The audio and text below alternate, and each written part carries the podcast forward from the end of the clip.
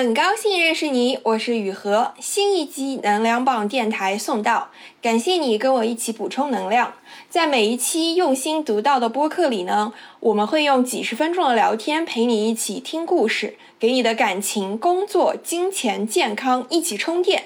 你可以在任何音频播客 APP 搜索“能量棒电台”，就能找到收听，请订阅哦。我一直免费创作了这么久呢，现在很需要你的支持，请加我的微信 yuhexyz yuhexyz，加入公号读者和播客听友群，也欢迎你开心放松的找我聊天咨询。请你在你用的播客 APP 里给这一期点个赞，也给能量棒电台五星好评。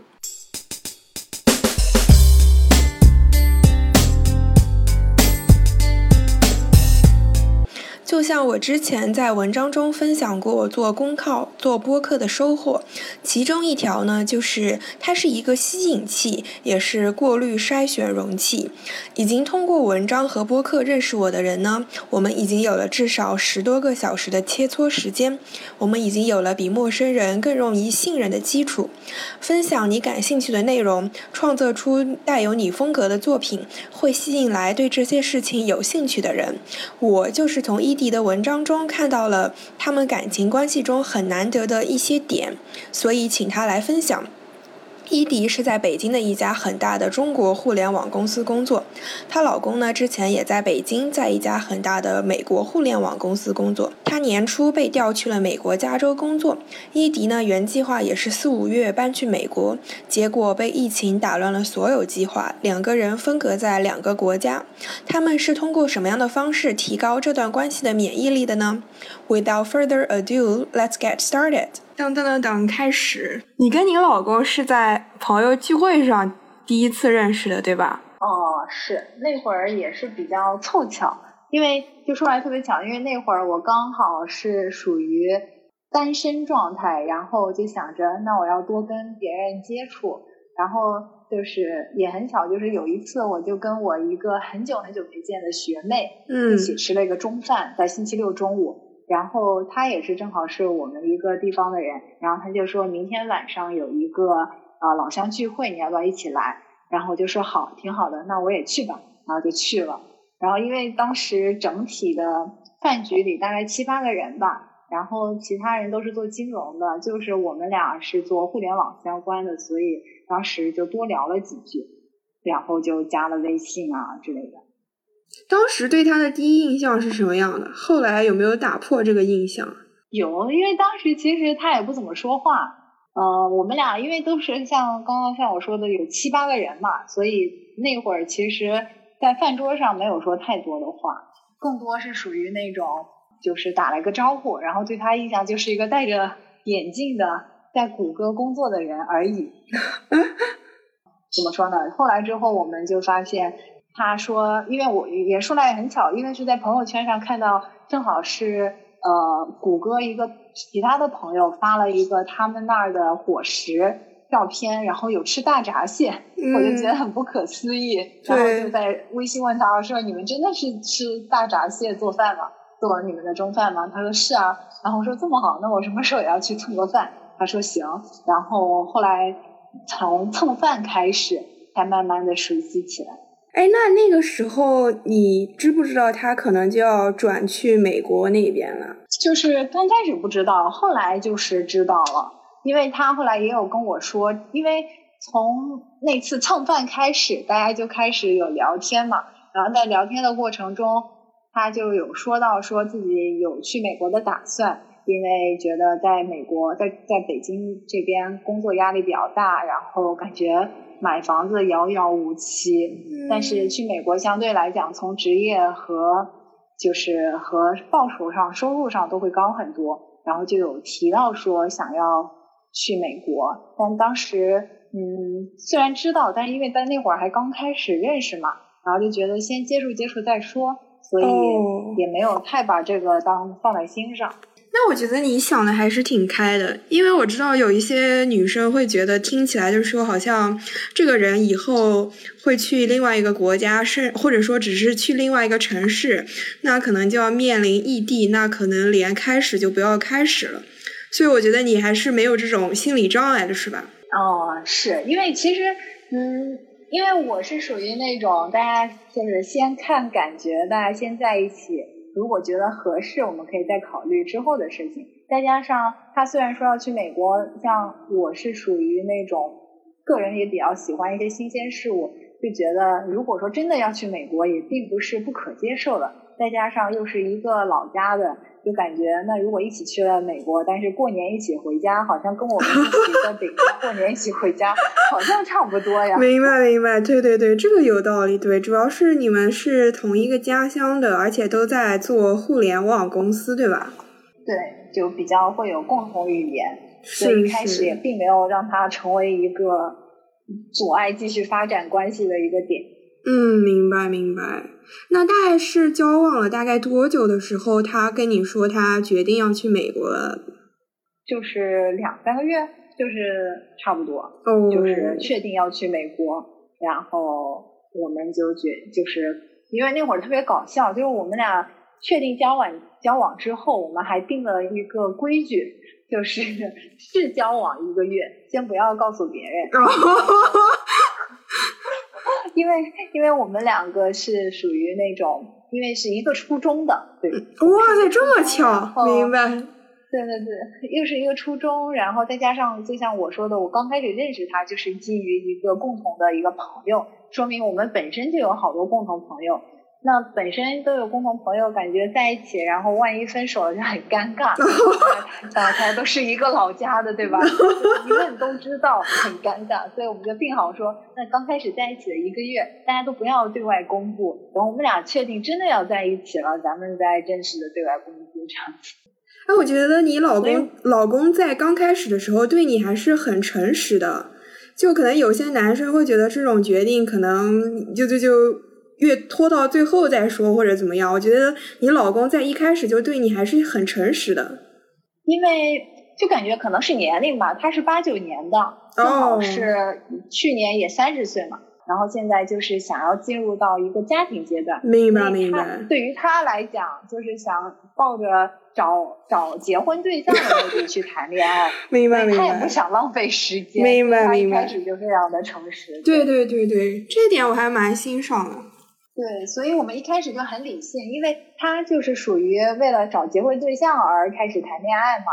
然后，而我呢，也是属于比较偏理性的，所以我们这次恋爱谈的巨理性无比。就一开始在一起的时候，我们就那种我列了一些对于男方的要求，他列了一些对女朋友的要求，然后我们就是先自己列自己的，列完之后，然后互相交换看。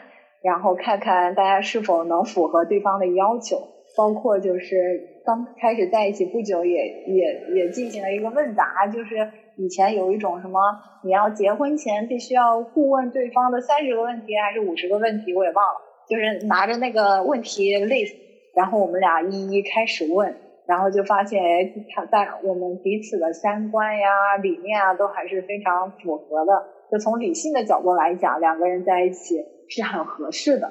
天呐，我觉得你们好开诚布公啊！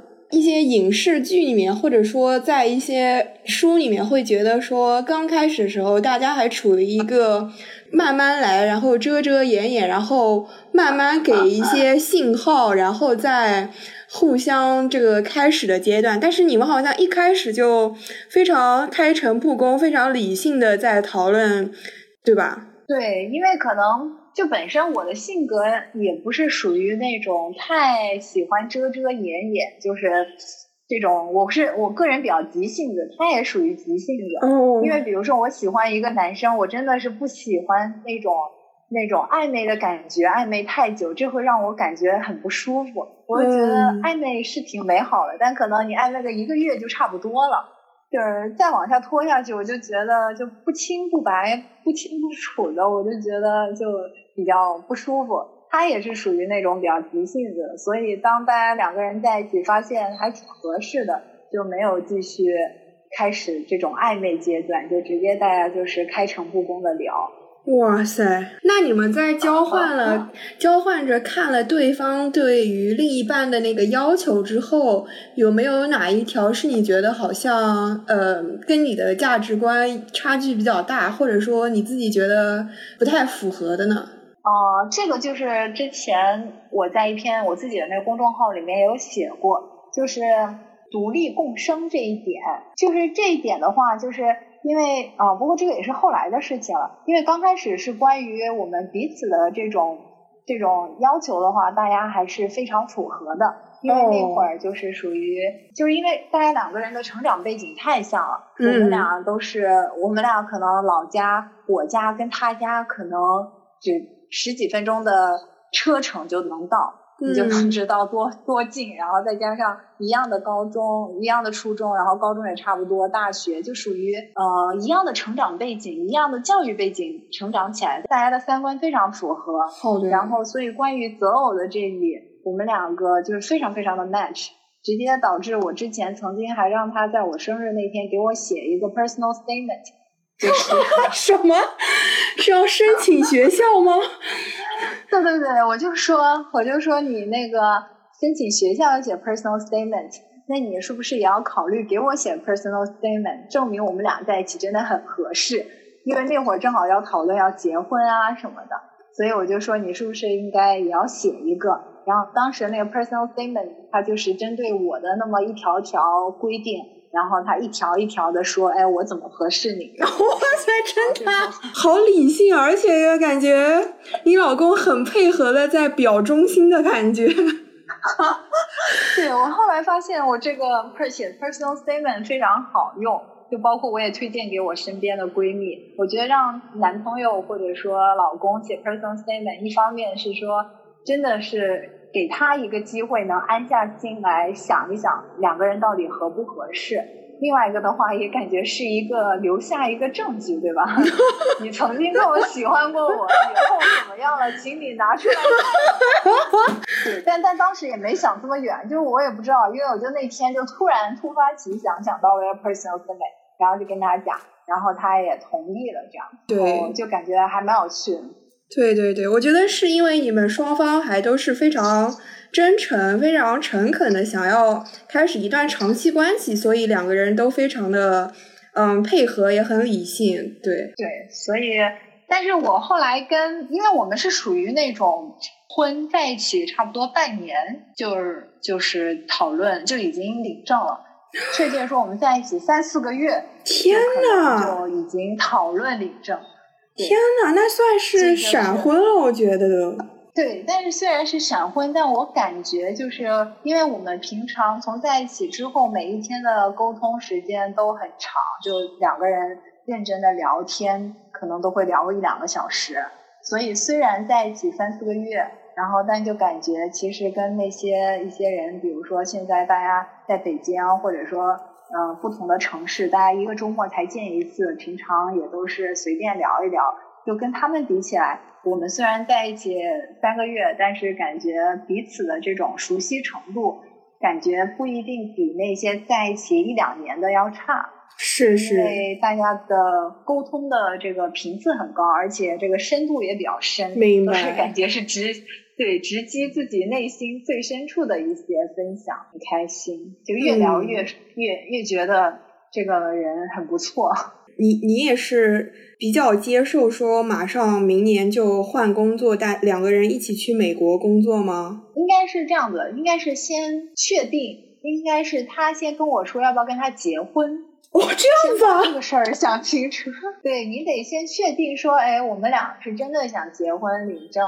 然后你再考虑说我们一起在什么城市生活，对吧？这个是前提，所以应是他先提出来说，你要不要考虑结婚？我当时也特别震惊，因为毕竟我还小，对，很小。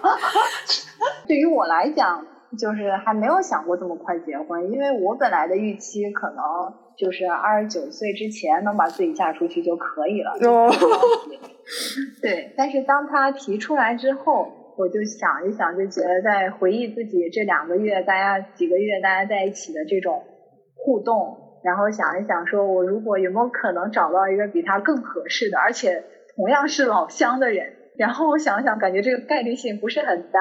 那我就想了一想，大概想了一个多月吧。包括就在那一个月中间，让他写 personal statement，然后包括我自己也想一想，到底合不合适。明白。然后差不多花了一个多月，就是最终决定说，好吧，那可以考，那可以结婚这样。想决定是这个人是是什么让你觉得就是这个人了？就是有有没有一些什么事情，或者说是一个不断积累的过程，还是说有几个 moment 发生的事情会让你觉得是这个人了呢？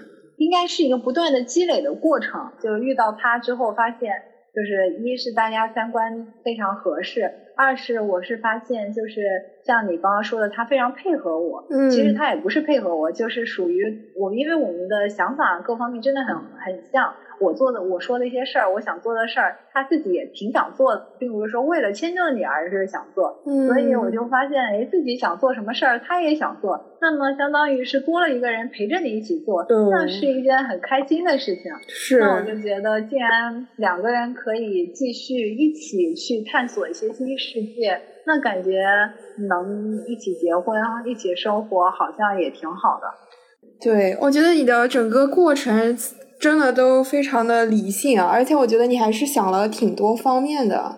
因为我刚刚会问，呃，是不是会不会因为他要去美国了，所以会觉得是一个阻碍？是可能是因为我觉得是我身边见过的大部分的例子是说，呃，两方中其中有一方要换城市了，那么另一方可能。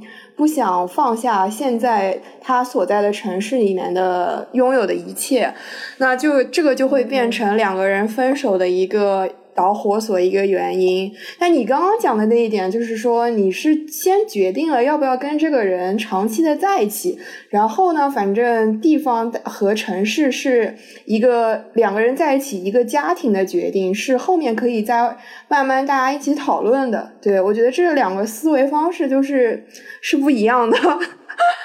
对，而且我感觉其实就是。最近我们也在在在在上在看一本书，就说你是一个成长型思维还是固定型思维？对，但比如说像成长型思维的话，就会觉得没有什么是不能不变的，就没有什么会一直不不变的。所以就像你说的，比如说有些人可能觉得我放不下在这个城市拥有的一些资源啊、工作啊。但其实感觉这相呃相对来讲有一点点是属于固定型思维，对，或者说这可能跟个人性格有关。我个人是比较喜欢尝试新鲜事物。对于一些人来讲，这种安稳的生活是他们喜欢的。那对于我来讲，你说我在这儿拥有固定的朋友圈，有固定的工作圈，我天天你如果让我想到我一辈子都要这么待下去，我反而就会感觉要疯掉。我就觉得那好无聊啊。所以相就是相对来讲，就是我感觉换一个城市对我来讲，它的这个难度也没有像一些比较喜欢比较平稳的那些人来讲，这个难度会对于我来讲会小一点。明白明白，说的非常好。对，那除了呃一起去美国这一点以外，你们在相处上有没有做过？就两个人互相之间在相处上做过最大的调整是什么？说到这个，有个特别搞笑，就是其实没有什么特别调整，但是一开始他特别他他觉得自己睡觉有可能会打呼噜，所以他还特地买了那种那种日本的那种纸呼噜的一个，就是一个类似胶带类似胶带纸贴在自己嘴巴上的那种，因为你打呼噜其实很大一部分好像就是用你的喉咙吸气。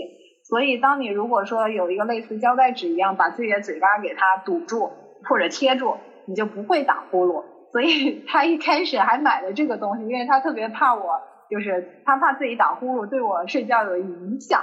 但是 后来我说放心，我真的是属于那种一睡觉真的打很响呼噜都没关系的，就不会吵到我的人。然后后来试了几次，让他知道就真的我是对于打呼噜没关系，而且后来发现他其实根本自己不怎么打呼噜。但他就是害怕自己有一点，他就是属于那种有一点点非常非常轻微的，就那种呼呼这样的声音，就感觉根本不算是打呼噜那种。但他就是，就我感觉像他这种能提前为我着想啊，这种感觉我还觉得非常 sweet。那也是一个想要想要嫁给他的一个理由。对，而且我觉得你老公非常细心，非常体贴，我感觉你已经撒了好几波狗粮了。他能主动帮你考虑一些事情，对，然后让我觉得这个人还算是比较值得托付。对，现在好多，毕竟大家都是独生子女嘛，可能都会偏比较自私，也或者不是说自私吧，就可能更多是站在自己的角度角度考虑一些问题。对，但除了这一点啊，就是这一点让我印象比较深刻。然后其他的话，基本上没有什么太多需要调整的。但因为就像我说，我们俩比较理性嘛，所以一开始除了。就是在一起的时候比较理性，在一起之后，我们也就是一起讨论出一些我们俩都非常认同的原则，然后让那些原则来指导我们的生活。哇塞，那你们俩吵过架吗？我们俩基本上好像从来没有吵过架，没什么可以吵架的理由，就感觉可能我心情不好，或者说他做了一件什么事情让我不开心。我就属于我会我是属于那种会直接说的人，因为我不喜欢让别人猜，因为感觉有些男朋友猜了老半天都猜不出来，然后最生气的反而是我自己，对对，因为自己感觉在生闷气，所以我如果一旦有什么不开心的地方，我就会直接跟他说，就什么什么事儿让我不开心，然后再加上他是一个非常在意我感受的人，我这么跟他说什么什么不开心，他就会真正的就说，那我们来讨论一下怎么去解决这个事情。然后，所以都是属于比较冷静的讨论完了这件事情。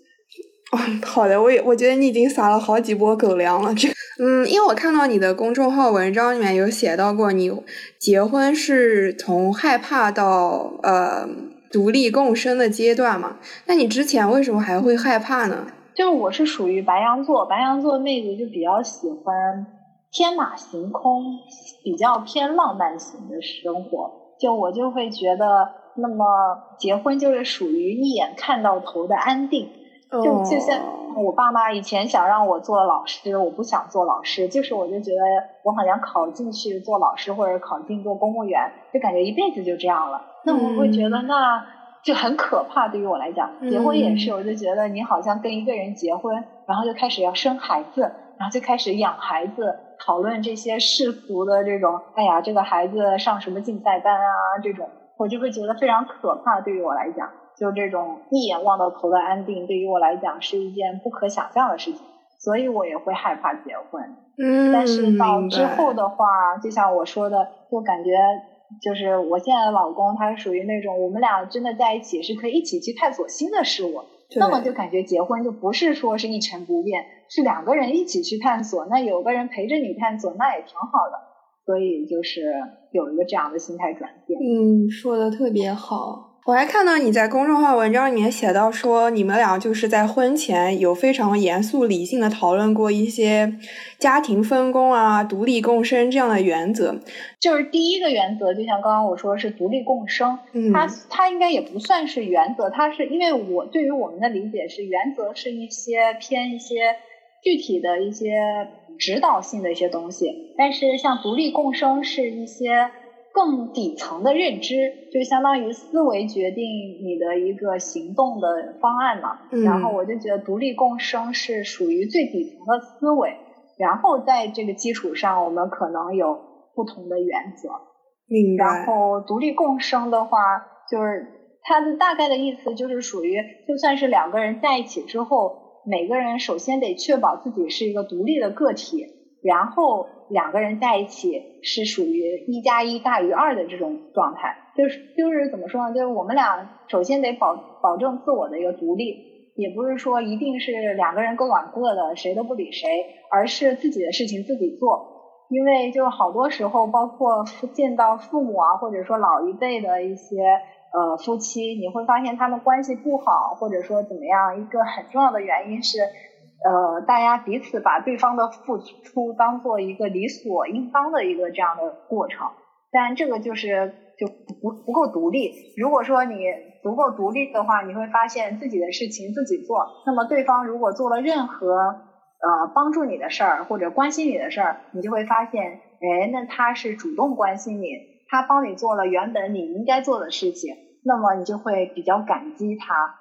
所以我们就是不断的提醒自己，两个人在一起，即使关系有多好，你也不能直接指挥人家说，哎，帮我拿下这个东西，哎，帮我拿下那个东西，就是自己的事情还是自己做。那如果说你真的需要别人的帮忙，你就可以邀请他帮忙。如果说他同意了，你要夸他，感谢他；如果不同意，你也不能怨恨，因为首先这就是你自己的事情。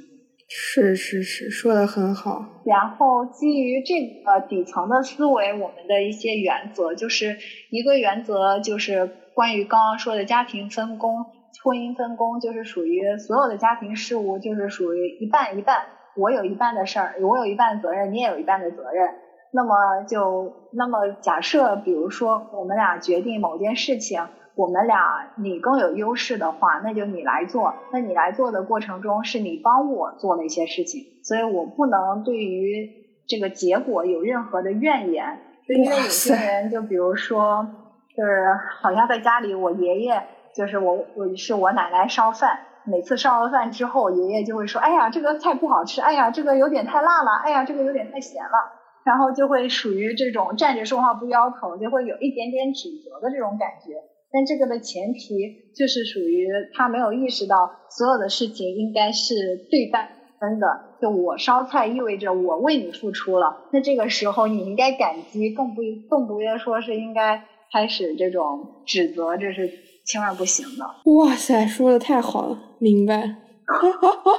对对，我觉得很少，我觉得很少有年轻夫妻会。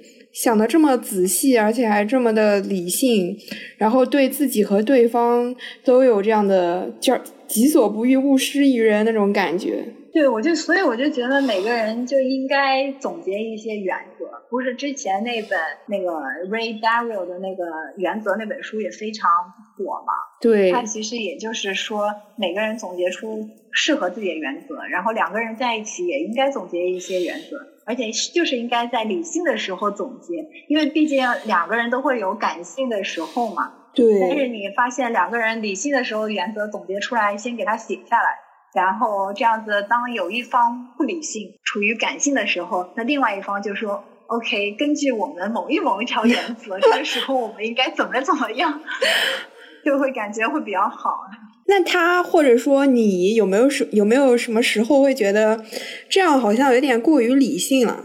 就是我跟你这边分享的更多是理性的时刻嘛，哦，但是它并不是占据生活百分之百的时间，对，可能生活就有百分之三十或百分之四十是这么理性的，那剩下百分之六七十，其实大家两个人在一起也还是属于嘻嘻哈哈的状态。哇，说的太好了，有这么。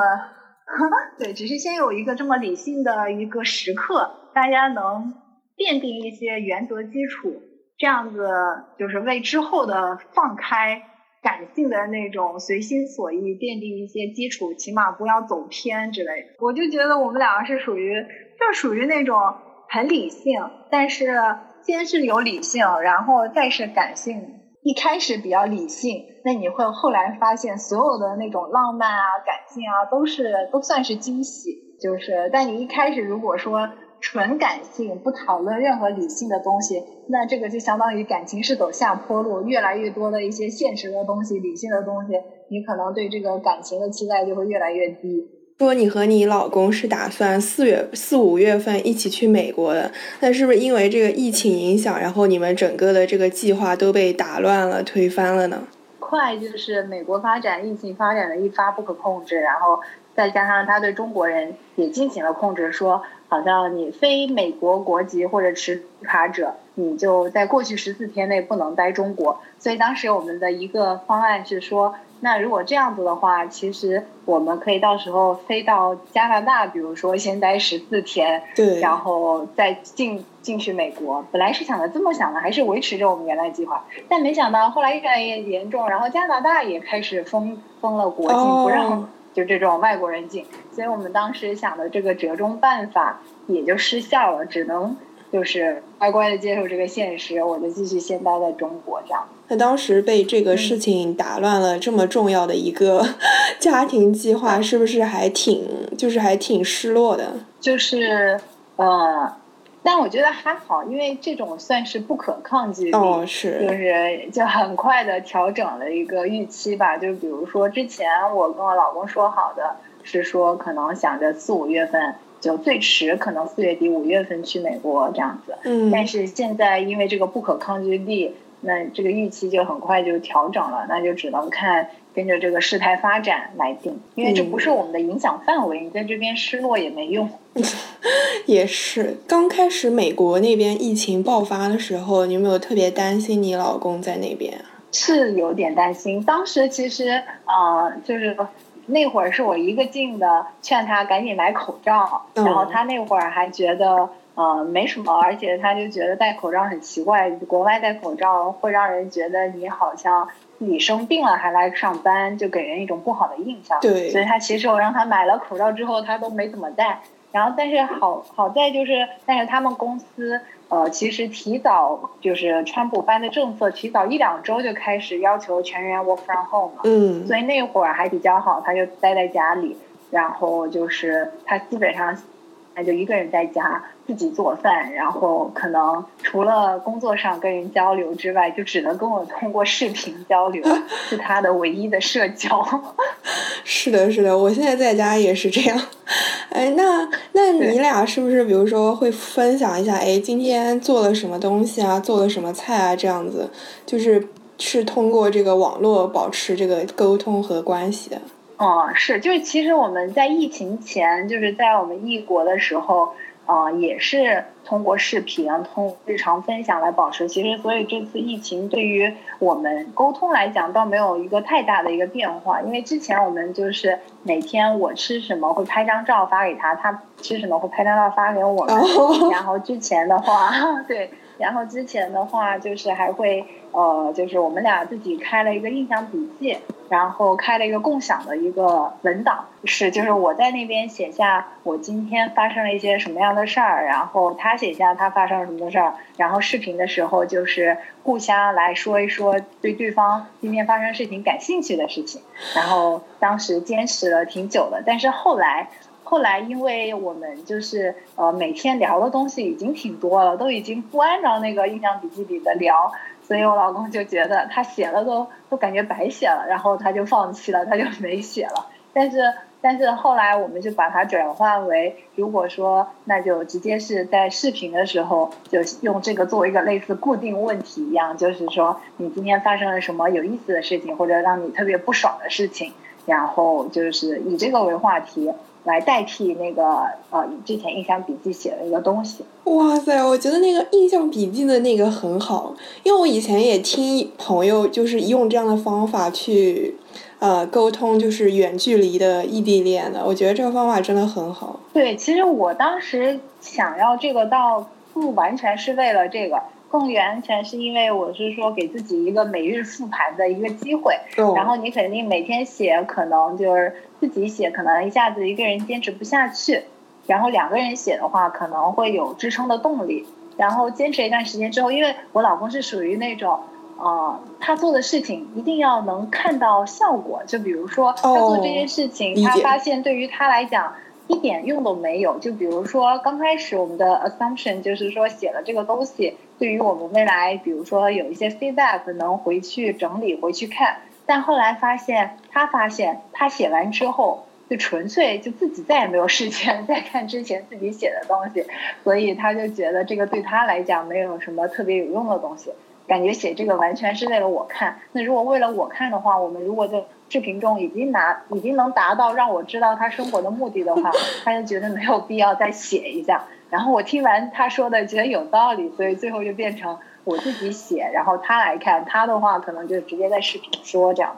嗯，我觉得你们俩的这个叫什么，就是连沟通方式的这个怎么讲，就是转换和磨合都非常的。有理有据，非常有你们俩的 style。对，我就觉得你不要强求他，然后就是基本上是属于我有一个想法，或者他有个想法，先提出一个建议，看对方能不能接受。对方尝试一段时间之后，他有一个更好的理由来告诉你这个事情他做感觉不合适，那另外一方也就觉得 OK，大家就是就是就是比较理性的去讨论这个事情到底 O 不 OK，而不是说。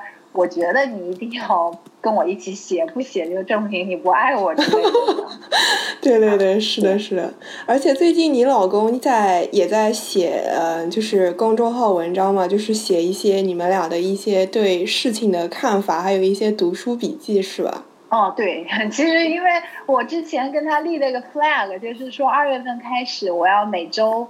周更，然后作为一个逼着我能有个输出思考的过程，因为我本来觉得写作是一个很好的能让我真正的坐在电脑前想一个问题想三四个小时，或者甚至有时候写一篇文章要六七个小时，这是一个很好的一个专注的一个思考的时间。所以，但是如果说没有周更的这样的 flag，或者说一个硬性条件逼着我，我常常就会呃会忘了做这个事情。所以当时就跟他说，我要每周保持周更到五月底，然后他给我奖励一个 iPad Pro。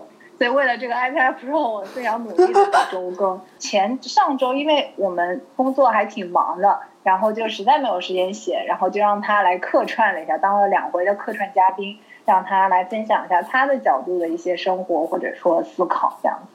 嗯，对，而且他又很配合你，又写的很好。啊，那是因为之前我们刚开始在一起的时候，当时我就跟他说，写作就是特别好，然后能帮助你梳理自己的想法，啥啥啥的。跟他就是跟他安利了一通，然后他也就尝试着写了一下，然后他觉得的确还不错，就是特别是对于一个理工科的男生来讲，就是当你。他现在是就是程序员，但是当程序员越往上升的时候，越需要你的一个沟通表达或者这种影响能力。所以我说，那你那你现在不是正要锻炼这样的能力吗？怎么锻炼呢？就可以从写文章开始呀。对，然后就忽悠他写文章。所以他现在的一些文章很多都是他之前写的，虽然不是说每周每周都要写一篇，但是之前积累了也挺多篇的。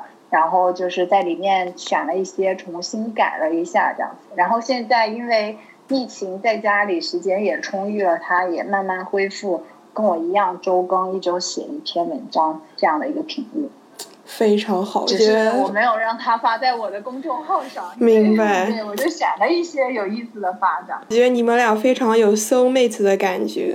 对我感觉还蛮幸运的，因为我之前就还觉得。你的另外一半如果说不是 soul mate，但是你遇到一个 soul mate 可怎么办？对啊，这个就很尴尬。就是之前分手之后的下一任的目标，就是说一定要找一个能平等沟通，然后能大家一起能成长的。如果能达到这样的条件，基本上可以做到 soul mate 的一个标准。就是因为两个人是属于不断进步，然后不断发现一些新东西的话，两个人互相交流，就慢慢的就会更加的。close 一点，对对对对。